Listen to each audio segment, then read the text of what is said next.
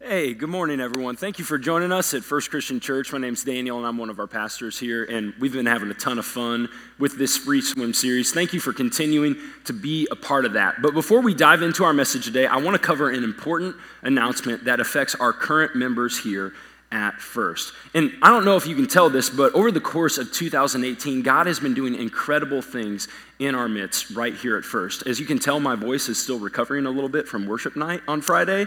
Honestly, it was a ton of fun, and we are thankful that you came and gave your all and were a part of that. But really, in the year 2018, we've seen people giving their lives to Jesus in a new and vibrant energy in our church. And so, something that we want to call all of our current members to be a part of is our membership renewal here at First. And so, what this means is that on Sunday, May 20th, and on Tuesday, May 22nd, we are hosting identical member renewal cookouts right here at First Christian Champaign. And what we'll do is we'll meet here at 6 o'clock. We'll host a cookout style meal, and we'll spend a couple of hours together talking about where we're heading as a church because there's no better time than now for us to move forward together into the future that God is calling us into. Now, good news is this there will be childcare for all children under fifth grade age, and we'd love for you to RSVP and be a part of one of these member renewal cookouts. So, if you are a current member of First, which would mean you've likely signed our most recent membership covenant, would you do us a favor and RSVP to, again, one of these member renewal cookouts? I know you guys love us and you love hot dogs and burgers, but we just need you at one, not both, okay? So one of, not both of the member renewal cookouts. And so the way that you can do this is you can go to fcc-online.org slash member cookouts, that's all one word, or you can call us at the church to sign up and RSVP for that event. We're really eager to move forward together as one church, and we'd love for you to be at one of these two member renewal cookouts. So, now that we have that taken care of, one of the things that we've been doing over the course of this free swim series is that we've been zeroing into this idea that in the family of God, it's best understood as a free swim. That church, in an ideal world, it should be a place where you and I can belong before we ever have to believe or behave, and that we can become, over time, the people who God created us to be. And so, to kind of set the mood, I want to invite up some friends of ours who have been with us for the last couple of weeks. Check this out on the screen for a moment. Ow. Uh. Is there an emergency, sir? No, I just got a small cramp on my toe. Cramp! Oh. Everyone, be calm. Stay away from this area. There's nothing to see here. You're not talking about me, are you? Swimmer, do not panic. I am a trained professional lifesaver.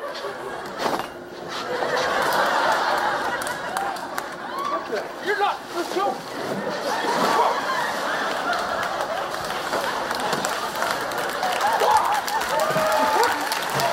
Do not fight me, sir. Howard, just relax. Can you hear me, sir? Yes, I can hear you. Can you hear me? Yes. No! It's not your time yet! Man, if you weren't ready for church yet today, I'm sure you are by this point. Really. Thank you so much for being us with us at first. And really, we've all been around those lifeguards, if you will, in the life of faith who can be a little bit extra, right?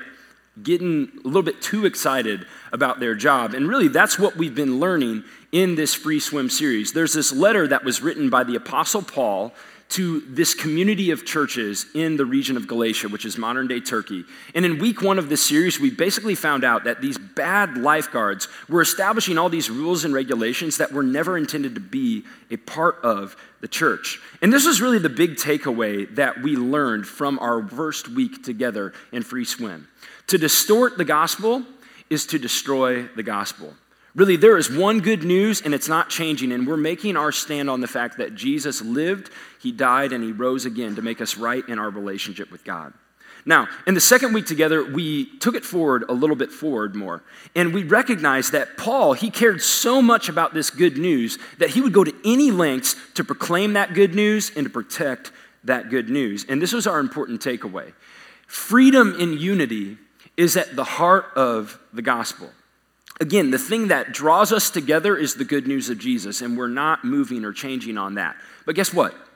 There are all kinds of things that make us different as followers of Jesus that aren't essential to having a relationship with Jesus. And so we try to major in the majors and not major in the minors. And so, with that said, even if people disagree with us, we make it our ambition to be loving to everyone because we want everyone to be welcome into the pool and to grow into who God has created them to be. So, with that said, we're taking another step forward this week and we're picking off right where we left off. Would you turn with me to Galatians chapter 2? Again, that's one of those epistles in the New Testament, one of those short little letters. It's going to be on the screen as well if you're more interested in looking up there. But as we get ready for this week, we're going to understand that Paul, this guy who cared so much about sharing the good news and protecting it, he had this big question that he was really zeroing into. Okay, now that Jesus has lived and he's died and he's risen again, what does it actually take for someone to be a part of the family of God? What does it actually take for someone to be a part of this free swim? So, if you want to bat your eyes down to verse 15, that's where we're going to start. And this is what Paul wrote. He said, We who are Jews by birth and not sinful Gentiles know that a person is not justified by works of the law, but by faith in Jesus Christ. So we too have put our faith in Christ Jesus that we may be justified by faith in Christ and not by works of the law. Because by the works of the law, no one will be justified. He continues on saying this But if in seeking to be justified in Christ, we Jews find ourselves among also the sinners, doesn't that mean that Christ promotes sin? Absolutely not. If I rebuild what I destroyed, then I really would be a lawbreaker. And then he finishes by saying, For through the law I died to the law, so that I might live for God. Now, we've kind of been wading into the story of free swim, this book of Galatians, for the last couple of weeks. And if you're like me, that first line of this little passage might confuse you. Because on the surface level, it seems like Paul's been fighting for the little guy, the guy who's outside of the pool, who doesn't have an invitation, who's been bullied away from the free swim. And all of a sudden, he's using kind of this coded language that, frankly, even might come across as offensive. And he sets it up like this He says, We who are Jews by birth and not sinful Gentiles. Gentiles being anyone who isn't Jewish. And so, really, if we think that comes across as harsh, we gotta be zeroing in on this. What I think is going on is that Paul is playing a little bit on the ego of his followers of Jesus who are also of a Jewish heritage. And so Paul kind of brings them in and he uses identifying language. He says, We, meaning Paul and the people that he grew up with the same heritage as. He says, We, we've received this heritage of faith, of trust in God by birth. And really, what you find out is that with that heritage of faith came a little bit of a swagger, a little bit of elitism, a little bit of, hey, we're the best swimmers around, and hey, if you can't swim on our level, then get out of the pool. Now, if you can bear with me for a moment, it would almost be as if there was an adult at the pool in a ridiculous pair of oversized water wings bragging about how well they could swim. You know what I mean? Nana, nana, boo boo. Look at me. Look at how incredible I am at swimming. I never sink. Trust me, it's extra safe. Now, a floaty, if you will, is essentially something that we place our faith in to keep us from drowning. Something we grasp onto and we jump into the pool, hoping that it'll save our lives. And so, really, when it came to this problem that was going on in this churches in Galatia, it was the Jewish heritage that certain people were holding on to. And really, for us, when it comes to floaties, things that we hold on to in our faith that isn't Jesus himself, man, we complicate it even more than they did. Now, this is the weird thing. You're all sitting here initially thinking, this is crazy. Why, why would we cling to something other than Jesus? The lifeguard said it's free swim. And sure, those floaties, they will keep you afloat. They make you feel comfortable, but they make the whole swimming experience awkward. You can't exactly freely swim when you're carrying some ridiculous, oversized adult floaties, right? But you know what happens? Just like anything else in life that we think is ridiculous on the front end, that we all say, oh, I'll never do that, the more and more people who start to cling in faith to something like this, to say, hey, this is a big deal, you better do this to get right with God, it's like any other cultural fad. We all end up doing the thing that we thought looked incredibly goofy. So, Paul, he's got a real dilemma that he needs to crack into. And he's got to get everyone's attention. And so, by using this identifying language, by saying, We Jews who received this faith by birth, and then he goes on ahead and he flips the script 100%. And he says this phrase He says, We know, or we ought to know, that a person is not justified by the works of the law, but by faith in Jesus Christ. Now, I want to zero in on just four of those words that have the potential to change everything you believe about what it means to be made right with God. Know, justified, works, and faith. Now, this idea of knowing is an idea of being so familiar with something that it's almost second nature, to grasp something. Almost like the ability to swim, it comes second nature once you learn how to do it. To be justified. Now, this is a legal term. It's a declaration from God that we have been made right with Him. It's the opposite of condemnation and fear. Or in Old Testament and Jewish terms, this would refer to someone being made completely clean, as if they had never sinned in the first place. Now, this works word, it's a little bit more straightforward, and I think we identify with it.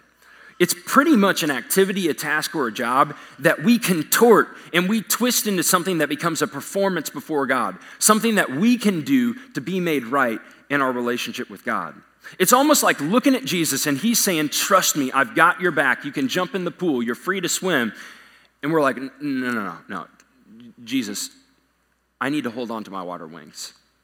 I can't let them go. But this word faith, this is really the big 180. This is a trust in something beyond ourselves that leads us not just to a new fact in our brain, but to action. This is the true north that guides the way that we live our lives as followers of God. Now, when you put that all together in that little statement, Paul is flipping it upside down. He's saying we ought to know, it ought to be second nature that we are justified by one thing, and it is not works. It is by faith in Jesus, in Jesus alone. You have permission to let go of the floaties.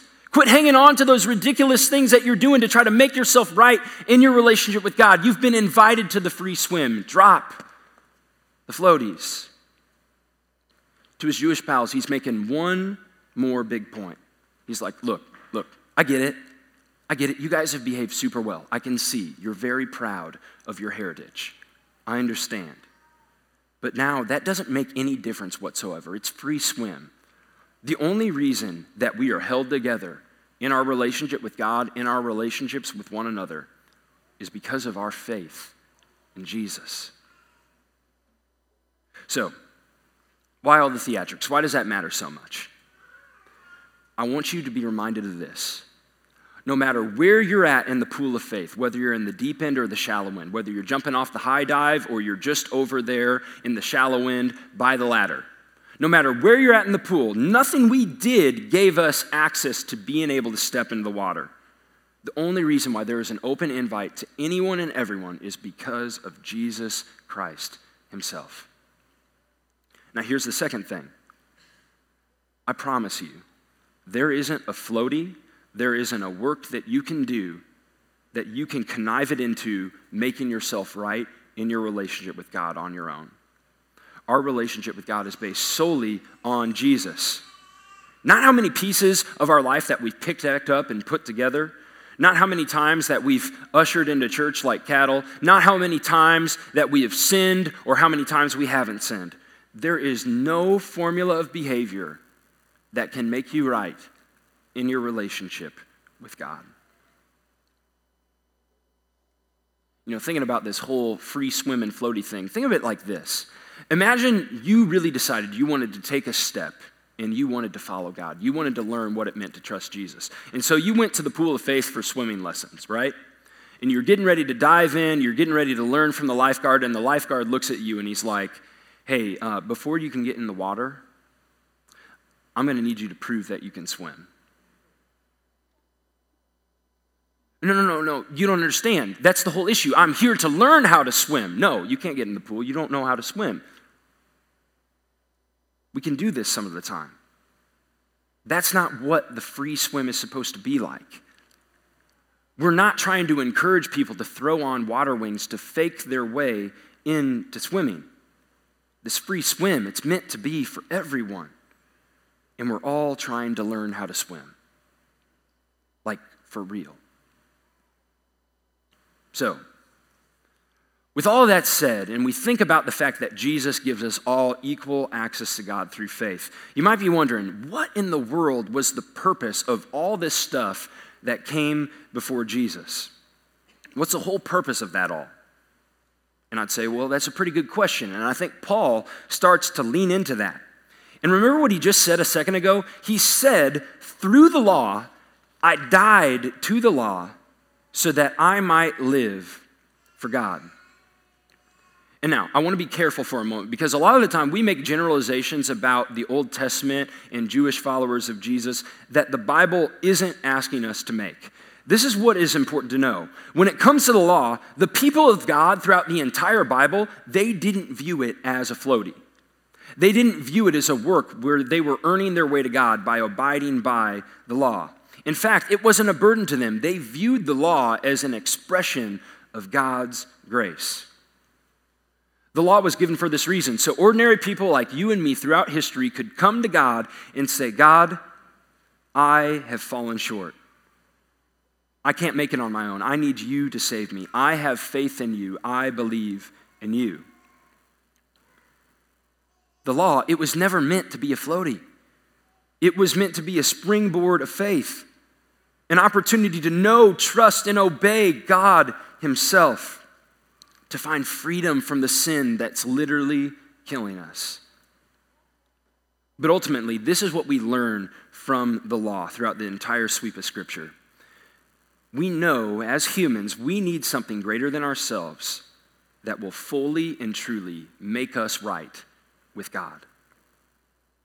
The entire narrative of the Bible, it leads us to this incredible conclusion. We have to have faith in something beyond ourselves. And this is what we know if God is actually good, He won't leave us hanging out to dry. He'll give us everything we need to be made right with Him. But this is the problem. Whether long ago or today, we keep putting our faith in things that won't keep us afloat. Maybe you've bought into the lie of cleaning up your life as if you could behave your way into a relationship with God. Or maybe you've bought into the lie that if all of your needs aren't met immediately, that God isn't good, as if you're trusting in the provision of God instead of God Himself. Others of us, we've bought into the claim that all we need to do to find peace and hope is look within ourselves for everything that's already there. We just really need to come to terms with who we are, and we'll find peace and hope on the inside. Or maybe you're boldly holding on to stuff that you know is going to pass away, like money, something as petty as likes on social media, or substances, or even your youth. Now, look, there are a lot of things that we can learn from the law, but really we're zeroing in on this. When we put our faith in anything that doesn't come from God, it will leave us sinking in our sin. It will leave us wanting more and more and more. When it comes down to it, and we've said this already, we need something beyond ourselves in order to be made right with God. Again, the law, it was never meant to be a floaty, something we use to make our way back to God. But that something that you're looking for, it's actually a someone Jesus himself. Look, follow the law faithfully, and you'll nail down to this point. You'll end up needing a Savior. And this is what we know Jesus will do either everything for us or nothing for us. It's sink or swim. There's no in between. You can't fake swimming. And so, as Paul is working through this portion of his letter, this cornerstone question gets birthed to life. For Paul, he's really bringing up this tension. What is that thing that I need to have faith and belief in? How do I know that my relationship with God is the real deal? If it can't come from within me and it can't come from something that I do, where does it come from? And Paul's answer, it's so resoundingly clear. If you bat your eyes down to verse 20, that's where we're going to continue. Paul says, I have been crucified with Christ, and I no longer live, but Christ lives in me. The life I now live in the body, I live by faith in the Son of God who loved me and gave himself for me. And this is so cool. He says, I do not set aside the grace of God, for if righteousness could be gained through the law, then Christ died for nothing. You know, when we came to faith in Jesus, the instruction wasn't to go back and pick up the floaties. The instruction was to trust our lifeguard, our Savior, Jesus Himself. And you know what it means to trust Jesus?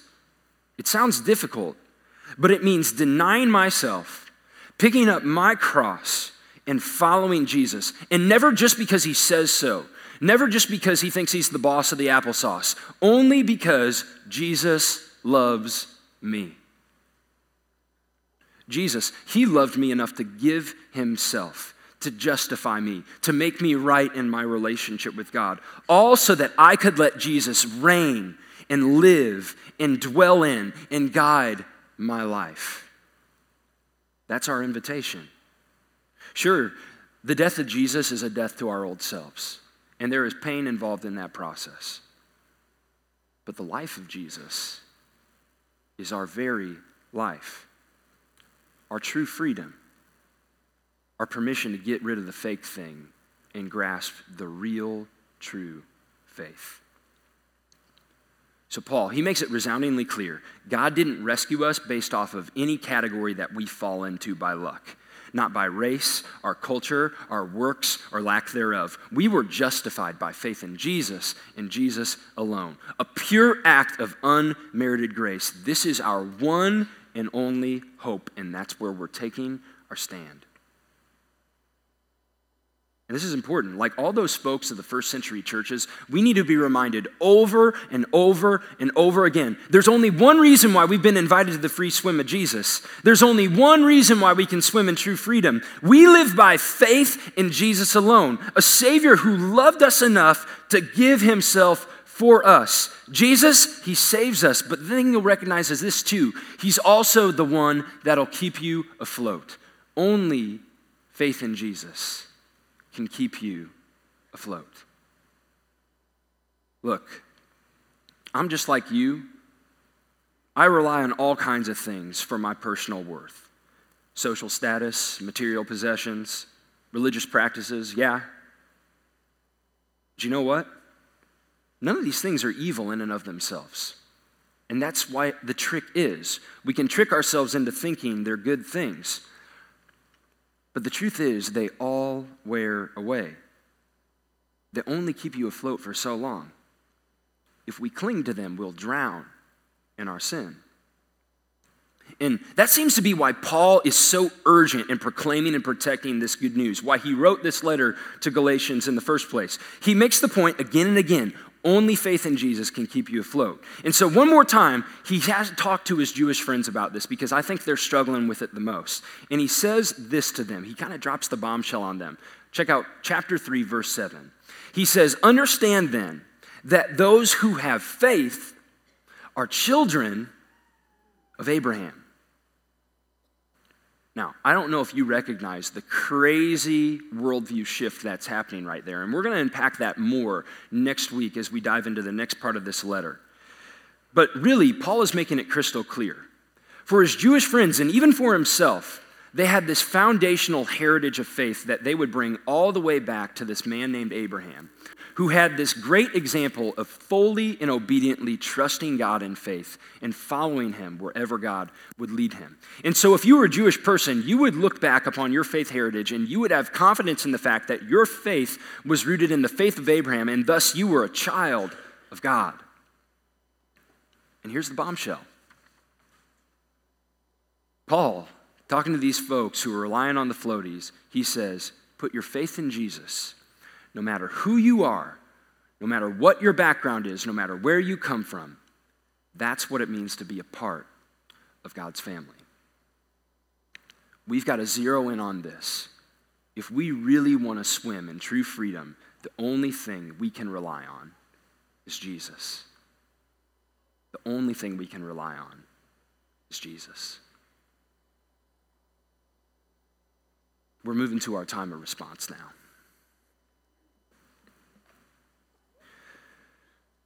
So, really, the question I got to start with is this What is the thing that you are relying on the most in your life? I think for a lot of us, we want to come to this terms where we're saying, you know, I really, I rely on Jesus more than anything else. But you know what? It's really easy to stick the floaties back on, to just sneak them on and come back to the pool all stealth mode, like, hey, don't notice me, right?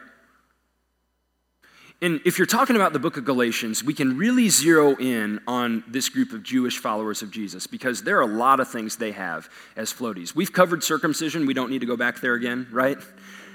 We've got the kosher food laws, right? We've got the hang around the right people and make sure the uncleanliness doesn't wear off on you. We've got the heritage of faith in general. Yeah, it's really easy to pick on them, isn't it? But you know what? we do the same exact things. I wonder have you ever relied on the faith of your parents more than your faith in Jesus? Have you ever gotten to the point where you recognize, you peeked your head up and realized, oh my goodness, I have isolated myself from every single person who doesn't have a relationship with Jesus in my life? Wouldn't want their uncleanliness to clean off on me. Or maybe you abide by the Christian kosher laws. Don't drink or chew or at least go any place where other Christians will see you, you know? Or maybe you're just sitting there recognizing that, hey, maybe I can think my way into a relationship with God. Maybe the things I know is what makes me right in God. Yeah, I can recite the books of the Bible backwards and forwards. I can recite the apostles backwards and forwards as if our knowledge about biblically things is the thing that makes us right in our relationship with God. You know, if we're being honest, if we cut through all the stuff that we try to use to make our way back to God, the only thing that really keeps us afloat is fully depending upon and fully relying on Jesus Himself. And I've got good news for you. Relying on Jesus sets us free from the goofy things that we hang on to to keep us afloat you'll recognize that whenever you do something that honors God, you won't have to pat yourself on the back anymore. You'll recognize that the only reason that you honored God was because of the abundant grace of Jesus transforming your life. You'll recognize that when you mess up, you're not overcome with a crippling sense of guilt, of guilt and self-doubt. You'll get to this point where you recognize, hey, the grace of Jesus, it's sufficient enough to restore me. I can walk forward in newness of life, even when I fail. You know, the problem at the end of the day with floaties is that we think they're helping us swim. And we've even convinced ourselves that we're doing the real deal, that we're actually in the pool swimming around with freedom. But you know what they actually do to us? They actually create an unhealthy dependence. And in all the wrong places. You know, what happens when these run out of air? What happens when they pop? Will that really keep us afloat? You know, I don't think we use floaties to trick people into thinking that we're better swimmers because, quite frankly, when you see someone wearing a floatie of faith, it sticks out like a sore thumb. We're acting way holier than we actually are, way smarter than we actually are, way more excluded from the world than God ever called us to be. Here's why I think we really use floaties because we've bought into the lie that we would drown if we took them off. Here's the good news for you and for me if you're worried about drowning. There's not a single floaty in this life that can actually save you. Here's the even better news there is a good and gracious lifeguard who is ready to swim right alongside you as you become the person who God created you to be. We can drop the old thing, we can swim in true freedom. So, today, there are a few ways that we have an opportunity to intentionally respond. I don't know if you recognize this, but every week we celebrate the fact that there is one communion, one fellowship, one salvation because of Jesus. We do it through what we call communion. There are these little stations throughout the room. All you got to do is go up there and partake of the bread that represents Jesus' body, or a little cracker, and you partake as well of that little cup of juice that represents Jesus' blood. And we remember because it's really, really important, because the thing that draws us all together every single week, the death of Jesus was sufficient to bring together the family of God and to put us right in our relationship with God. If you fully rely on Jesus, I want to say, hey, take this opportunity to celebrate with communion today. Something else that I think we need to do, though, is we need to get real with God today. I think we need to take a moment to come down. Maybe it's at these prayer benches in the front of the room and just say, you know what, God, I'm hanging on to something and it's not you. And we need to take a moment to ask Jesus to give us the courage to drop what we're holding on to and cling to Jesus. If you feel so called to respond in that way, I want you to take some time to do that today. And finally, we give and we respond. If you're prepared to give your life to Jesus, if you want to make that decision, I'd encourage you to write that on your connection card and go on ahead and drop that off in our give and respond boxes, two in the back of the room, two in the front sides of the room. But some of us have come today prepared to give generously because we understand that the mission of Jesus and our generosity to it requires our everything and that it's an act of worship. So if you're prepared to respond in that way, I want to encourage you to do that as well, whether that's at our giving boxes or it's in one of our electronic forms of giving or if it's kiosks throughout our building. Now, there are a lot of ways that we can move and respond in just a moment, but I want you to come back to this image. Do you remember the first time that you actually jumped in the pool without the assistance of water wings? You remember what that was like? Just plunging into that fresh, cool water on a hot summer day. You know, it was a little bit scary. We didn't know if we were going to make it. Here's the good news the fear of jumping in the pool pales in comparison to the true freedom of swimming. We have an opportunity to do that as we respond today. Here's what I'd like you to do. Would you stand with me? We're going to pray for just a moment. And then, as you're led, I want you to respond as you move toward free swimming in Jesus. Let's pray. We're thankful for today, God, because like any other day, this is an opportunity for us to acknowledge that we've been made right with you through Jesus and Jesus alone. And so, for a couple of different groups of people, I want to pray, God, for those of us who have been in the pool for a long time, but for whatever reason, we've snuck on a pair of water wings. God, I ask that we would drop the counterfeits and swim in true freedom and trust and relationship with your son, Jesus.